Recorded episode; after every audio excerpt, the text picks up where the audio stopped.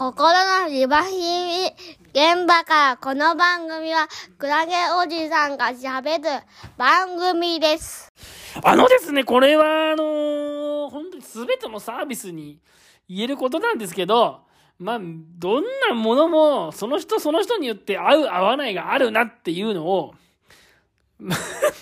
あなんかちょっと今日すごいあれですかね、当たり前の話してますかね、合う合わないっていうのがあるなっていうのを思いますね。で、私は今、うつ病のリワークのデイケアっていうのをやってるんですよ。で、リワークのデイケアっていうのやってて、やっぱリワークのデイケアをやっていて思うのが、やっぱりなんか、まあ、それもやっぱり合う人合わない人いるなって思うんですね。まあ当たり前ですけどね。どんなことでもそうじゃないですか。場にに聞くものはなくて、やっぱリワークもやっぱり合う人合わない人いるななんていうふうに思います。で、リワークの場合は、なんかその、まあ一応本人が同意してやりたい、やることを同意してやるんですけど、で、なやる、やるって同意してやるんですけど、まあ、いろんな事情があるわけですよ。本人は本当はもうすぐ仕事に戻りたかったんだけど、会社側からリワークやれよって言われて、リワークやんなきゃ復職できないよっていうふうに言われて、それでしょうがなくリワーク始めたみたいな人もやっぱ結構いるわけで。で、だからそういう人、それで、そういう人たちもね、やってる中で、ああ、リワークってこういうもんなんだなと、自分と同じような境遇の人たちといろいろこう話ができたり、えーコミュニケーションできたり、そして自分の病気との付き合い方を学べたりしてすごい助かったなとか、良かったなとか、思ってくれる人もいるん。で、思ってくれる人もいるし、まあそういう、まあ最初はいやいや始めたけど良かったなと思ってくれる人もいる、いる一方で、やっぱその、その中でなんかそれなりにこう、なんていうのかな、いい顔はするんだけど、結局復職が決まるとか、まあ仕事が復帰できるようになるとかってなったら、なんかこう、うーん、スッと離れていくっていうか、もうやることやっても復讐だって決まったら、まあ、なんか、そういう感謝してますとか、えー、ありがたい、よかったですとかって口で簡単になんかそれなりのことは言うんだけど、やっぱりその後なんか、もうリワークには寄りつかないっていうか、そういう感じの人もいて、なんかうまく言えないんだけど、まあ結局その、その場その場でなんとななんとなく取り繕って、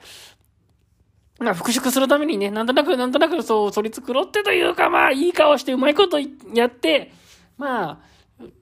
なんつうかな、リワークで復職可能っていう、もらう、もらうもんだけもらったら、まあさっさといなくなるっていうか、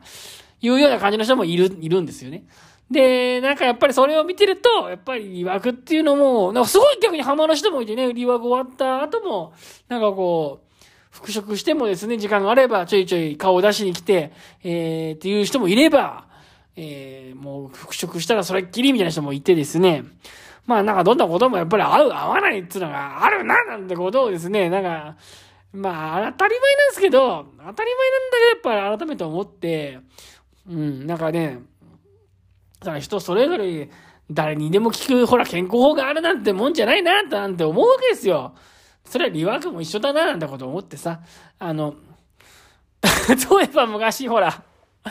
飲飲料療法とか言ってさ、朝おしっこ飲むといいみたいな、そんな健康法が昔流行りましたけど、知ってますかね？朝一朝自分のおしっこ飲むと健康にいいみたいな、まあちょっと汚い話で申し訳ないんですけど、その中でそういえば昔流行った時期があったりとかして、そんなのももう当然、合う合わない、合う合わない当然合う、あって、まあ合わない人の方が多分多いんでしょうけど、とかさ、まあ聞く聞かないなんてと、ほら、人それぞれ違うじゃないですか。で、まあ、リワーク、ね、心の病気に関することなんていうのも、やっぱり、やっぱ人それぞれ、やっぱり、なんていうのかな、働きづらさとか、えー生活のしづらさとか、困り具合って違うわけで、で、まあ、リワークも千差万別あるし、えー患者さんも千差万別、千差万別まあ、いろんな人がいるし、やっぱり合う合わないっていうのはやっぱあるんだなっていうことをですね、なんか今日改めてなんか思って、そうやってちょっと自分の心をちょっと落ち着かせていこうっていうふうにね、今思っているとこですよ。まあなんでこの話するかっていうときっとまあ、あれなんでしょうね。僕自分もやっぱりこう、セラピストですから、やっぱりだみんなに、みんなに合うものを提供したいとか、まあできるだけ多くの人にこう、役に立ったと思われたいとか、やっぱそういう気持ちがあるわけですよね。この、医療従事者たるもの。で、やっぱやっぱりそこには限界があるわけで、100%みんなに好かれることっていうのはやっぱないし、うーん、こっちが良かれと思ってやってても、まあ私には合わないわって言われることもあるわけですよ。で、その時に、やっぱりこう、医こう医療従事者というか、対人援助職というかそういう人たちはですね、まあ、諦めるわけでもないんだけど、じゃあいいやつじゃあいいです、使わなくてもって。そう逆切れするんでもなく、あだけど、かといって、えー、なんていうのかな。かといって、しつこ、しつこく進めすぎるでもなく、なんか適度な距離感で、その人との、こう、関係を、程よい関係をやっぱつ、つなげ続けておくというか、ああ、そういうことが大事だな、なんてことを思ってですね、まあ自分の心をですね、とにかく、整理するというか、と、整えておくってことがすごく大事ですよ。やっぱ対人演じ職、演じ職は。本当そう思いますね。あの、すごい良かったですとか、言ってくれるね、すごくためになりましたとか言ってくれる人もいる、いるけど、やっぱり、そう、すごく良かったですとか、ためになりましたって口では言っても全然行動が違う人とか、まあ、ただただ、ただただ口で言ってるだけなんだろうなって思うような人とかやっぱりいるわけで、そういうのを見て、なんかいちいちこう、凹むというか、落ち込んだりとか、なんていうのかな、落ち込んだり凹んだりしてる場合じゃない。かといって全く気にしすぎずに、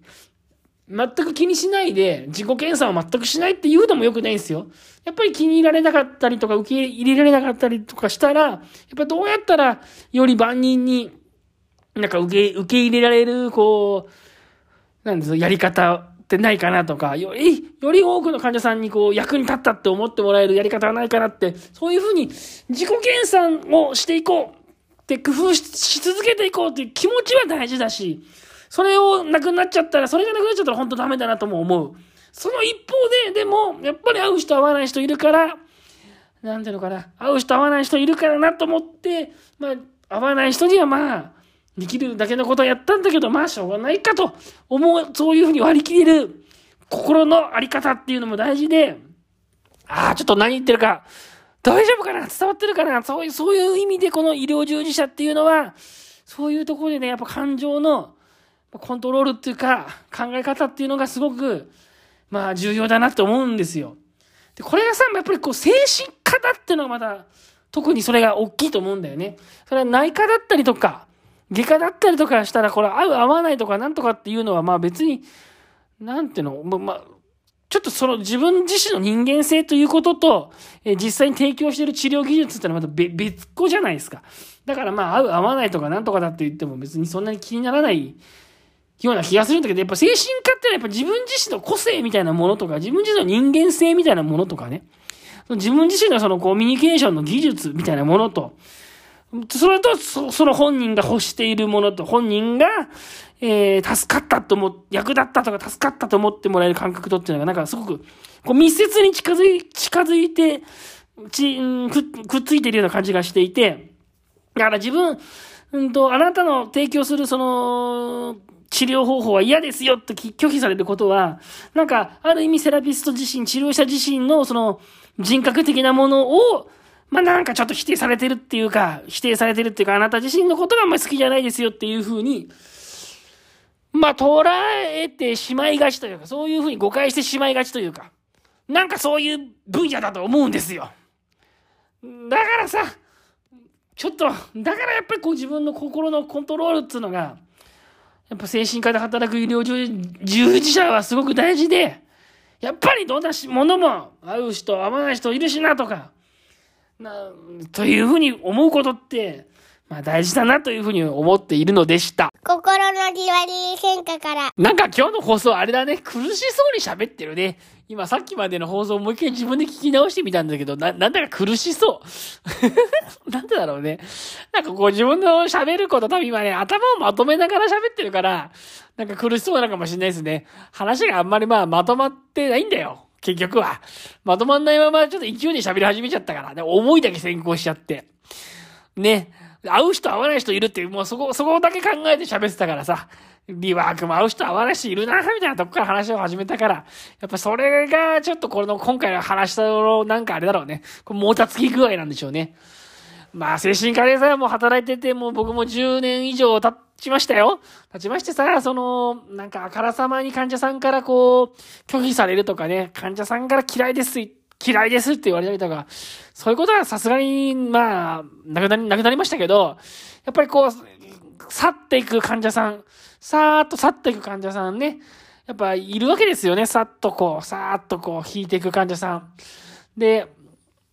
まあそこをね、会う人会わない人いるからなっていうふうに自分の気持ちを落ち着ける、そういう自分もいる一面でね、やっぱりもう少しその人たちにとって寄り添った支援ができれば、何かその人たちに心にどこかにヒットして、えー、もうちょっとそう役に立ったって思ってもらえるやり方もあったのかななんていうことを、やっぱりいつもこう思ってですね、考えますね。かといってさ、かといってまたその、セラピスト側にこう、べったりになられてもそれも困るしね。いつもいつも助けてください。いつもいつも助けてくださいみたいな風になっちゃっても、それもそれで、こう、すごい好かれちゃってさ、なんか、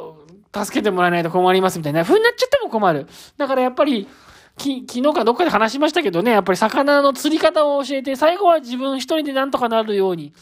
自分の元を離れてもなんとかなるように、そういう風にしていくのが、またリハビリテーションだったりもするので、うん、自分の元を離れていったったりとかしたもね、まあ、うまくやっていけたりとかするんだったら、それはそれでよかったりもするもので。まあ、何が言いたいのかちょっとよくわかんなくなってきちゃったけど、やっぱりこう、精神科で働くと、なんかやっぱその自分のキャラクターとかね、自分の性格とか、自分自身のなんかその、まあ人間性みたいなものがやっぱり、やっぱりこう、なんだかんだでこう、その、出てくるんだよね。出てくるっていうか、そ、それを使うところがあるわけよ。だからやっぱりうまくいかなかったりとかなんだりすると、やっぱり自分がこう、自分の人間性的なところが、もうちょっと、もうちょっとうまくいって、もうちょっとこう、工夫できたらよかったのかなとかって、やっぱこう自分自身のその、自分自身の人間性みたいなところに帰ってくる。な、例えば靴職人とかはさ、靴作るときにさ、靴がうまくいかなかったらさ、それは自分のその手先の器用さだったりとか、その自分の本当にその手の技術みたいなところじゃない。だけどやっぱり精神科で働いていて、なんか患者さんとうまくいかないとか、患者さんとまあうまくいかないなんてことがあったときって、その、その時のやっぱ技術って、その自分自身の、自分自身の内面みたいなものに、すごくその、何かもうちょっと改善するものがあったんじゃないのかっていうふうに、こう自分自身のその内面に何かこう、何かを突きつけられるんだよね。そこがさ、なんていうか、うん、そこが、その、心、心のリハビリ現場からだよね。そこが本当に心のリハビリ現場で働く人の、やっぱり感じる、えー、なんつうんだろうな、む、うん、なんつうんだろうな、難しさというか、ああ、難しさなのかなよくわかんないけどね。よくわかんなくなってきちゃった。なんかそんなことをちょっと今日最近ふと思ったな。まあ、元気に働いていきたい。あと自分も20年ちょっとこの現場で働くような気がするし、もうに、これぐらい、もうなんだかんだで、もう精神科でずっとやってきたから、もう今後精神科で働く、今後ね、なんか、年取るまでやっぱり精神科で働くような気もするからね。そう考えたらやっぱりもうちょっとね、自分自身も健康的に働いていきたいから、まあ気持ちの整理をうまくつけてやっていきたいものですね。今日はここからおしまいです